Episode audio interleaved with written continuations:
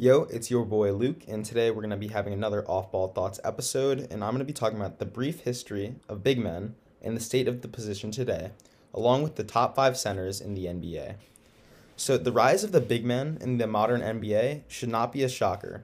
If NBA fans look at the history of basketball, you see that big men really impacted the game since the 60s. You can think of Wilt, and then later Kareem and Bill Russell, and then the very, very slept on Moses Malone.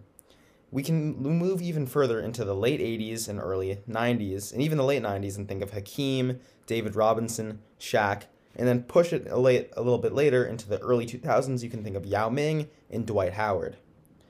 So, what happened to this position that has historically won the most MVPs, and where did they go? So, if we're going to think about the rise of the modern NBA and the NBA as we know of it today, we think of three point shooting. We think of guys like Steph Curry who are immediately lights out. And something you're going to realize with most great shooters is they're not huge. There's Reggie Miller, who was a big shooter for his time, but then you can think of Ray Allen, Vince Carter, Steph Curry, like I had already mentioned, and even guys like Trae Young, who are all pretty small. So then you think of centers who can be 7'4, have super long wingspans, and hands that could pretty much cover the basketball. Imagine shooting a basketball like that, having your hands completely around it. Obviously, it'll be super hard. And if all you've been taught your entire life is to just go up, dunk it, post hook, post fade, scoop, or like floater it, it'll be much harder to shoot. And that's really why the center position fell off. Because Dwight Howard was incredibly skilled, and I believe he was a three time Defensive Player of the Year, but he cannot shoot at all. And if you look at his career, it's really tapered off as three point shooting has become the become a rising sensation. So my thoughts about the current NBA and who the top five centers are is really who impacts their team the most, who's the most skilled, and who's the most valuable. But before I go over that, I want to talk about what happened to the big men, considering they were super important and super dominant historically. Two things. Big guys just won't be fast. Big men can be super athletic, but they're just carrying so much weight and size, they will not be the fastest guys on the court. Additionally, to paint with a broad brush, like I already touched up on before, centers are not skilled shooters. Therefore, the inability to cover the spread on defense, meaning getting out to the three point line and getting a good contest, and then having the ability to spread the floor on offense, which I mean by taking deep twos, taking threes, that's not really the comfort zone for most traditional shooters, traditional big men, sorry. So your traditional back to basket big man is going to become obsolete. Then comes the next evolution, big men who can shoot. And I'm not saying the league, the best centers in the league, are amazing shooters, but they're all very consistent and won't miss an open shot. Hakeem is a good example of a big man who could quote unquote take outside shots in the 90s. He had a good mid range game and he could hit threes, similar with David Robinson, but they do not compare at all towards the likes of Karl-Anthony Towns or Jokic. So, starting at number five on my list is Rudy Gobert. He is what I would consider a very traditional center. And it's actually surprising that he's made it this far in the league, considering I don't think in his career he's taken a, and made a shot outside of 10 feet. That's actually a stat. You can look that up. So, Rudy Gobert this season is averaging 14 points per game and 13.3 rebounds per game, along with 1.2 assists per game. But his real stat that stands out is 2.8 blocks per game we can see that the Utah Jazz are the number one team in the West, and that is a very competitive conference. And you're going to ask yourself, yeah, Donovan Mitchell is really carrying this team, but they're not a great lockdown clamp team until you look at their center position. Rudy Gobert is blocking a ton of shots, and his presence in the paint is just overwhelming. Therefore, they have the paint entirely on lockdown, and then they can have four guys covering the perimeter, almost in a zone type of defense. And I think this is really the only circumstance where a traditional big man is playing very well in the league. Coming in at number four is a very untraditional big man in Karl-Anthony Towns. He's averaging 22.5 points per game, 10.7 rebounds per game, along with 4.2 assists per game and 1.7 blocks per game. Therefore, he's showing that he's a solid defensive player, but he's very well rounded on offense. He's passing well and he's shooting pretty well. Karl-Anthony Towns is generally a post player a fadeaway player, or a facing the basket shoot player. I think that's pretty solid. I'm sort of disappointed in the way Minnesota's playing, and I don't really have an explanation. They have a lot of talent and they have a really good young guy in Anthony Edwards. Uh, shout out to the guy on the Raptors who he put in a body bag. I hope you're listening.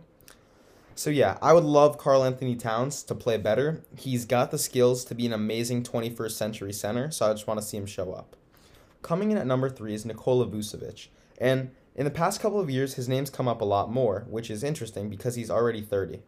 He's averaging 23.9 points per game, 11.7 rebounds per game, 3.7 assists per game, and a pretty good 83% from the three free throw.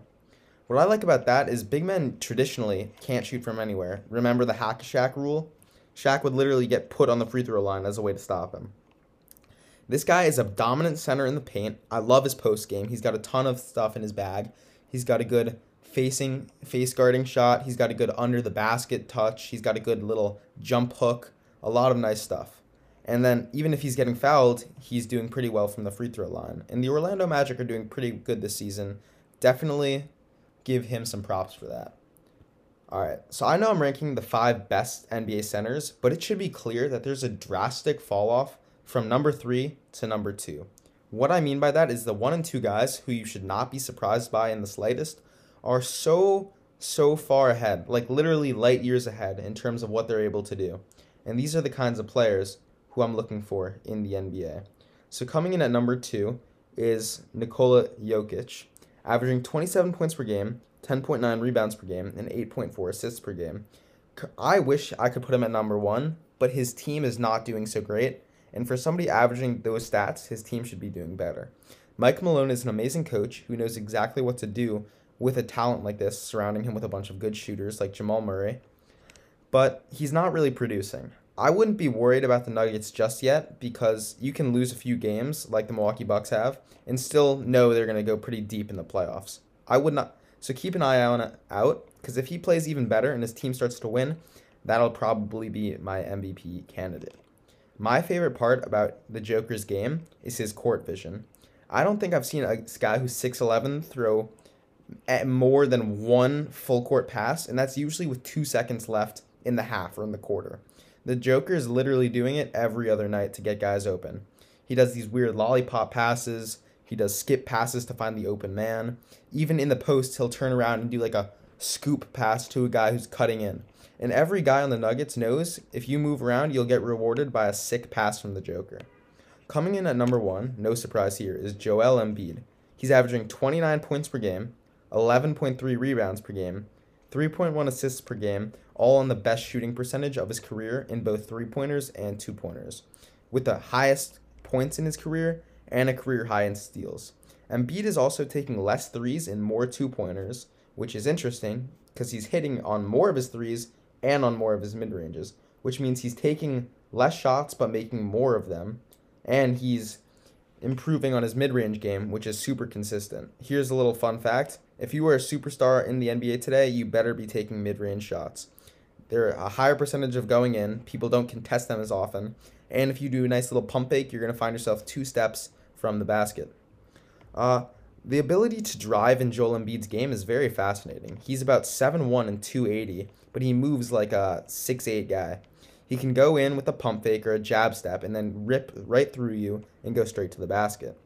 What's really elite about Embiid's game is not only is it's his face forward post game. What I mean by this is instead of having his back to you and trying to back you down, he'll have his face towards the basket so he can take pull up shots, step backs, or rip throughs or euro steps. And this is something we don't really see very often. You can see Anthony Davis doing this a lot, although I consider him a power forward, not a center. That's why he's not on this list. But in terms of the centers, nobody else really does that. What I like about this is it means people have to see his increased efficiency and higher field goal percentage and then he forces players, more likely centers, to come farther out to challenge him. And Embiid has the kind of athleticism that people sleep on, and we see this in his ability to take uncontested post fades or fadeaways, or in the circumstance that the defender does close out, Embiid can then go baseline for a slam. It's really no wonder why they're the best team in the league right now. Thank you for listening, and be on the lookout for another podcast coming soon.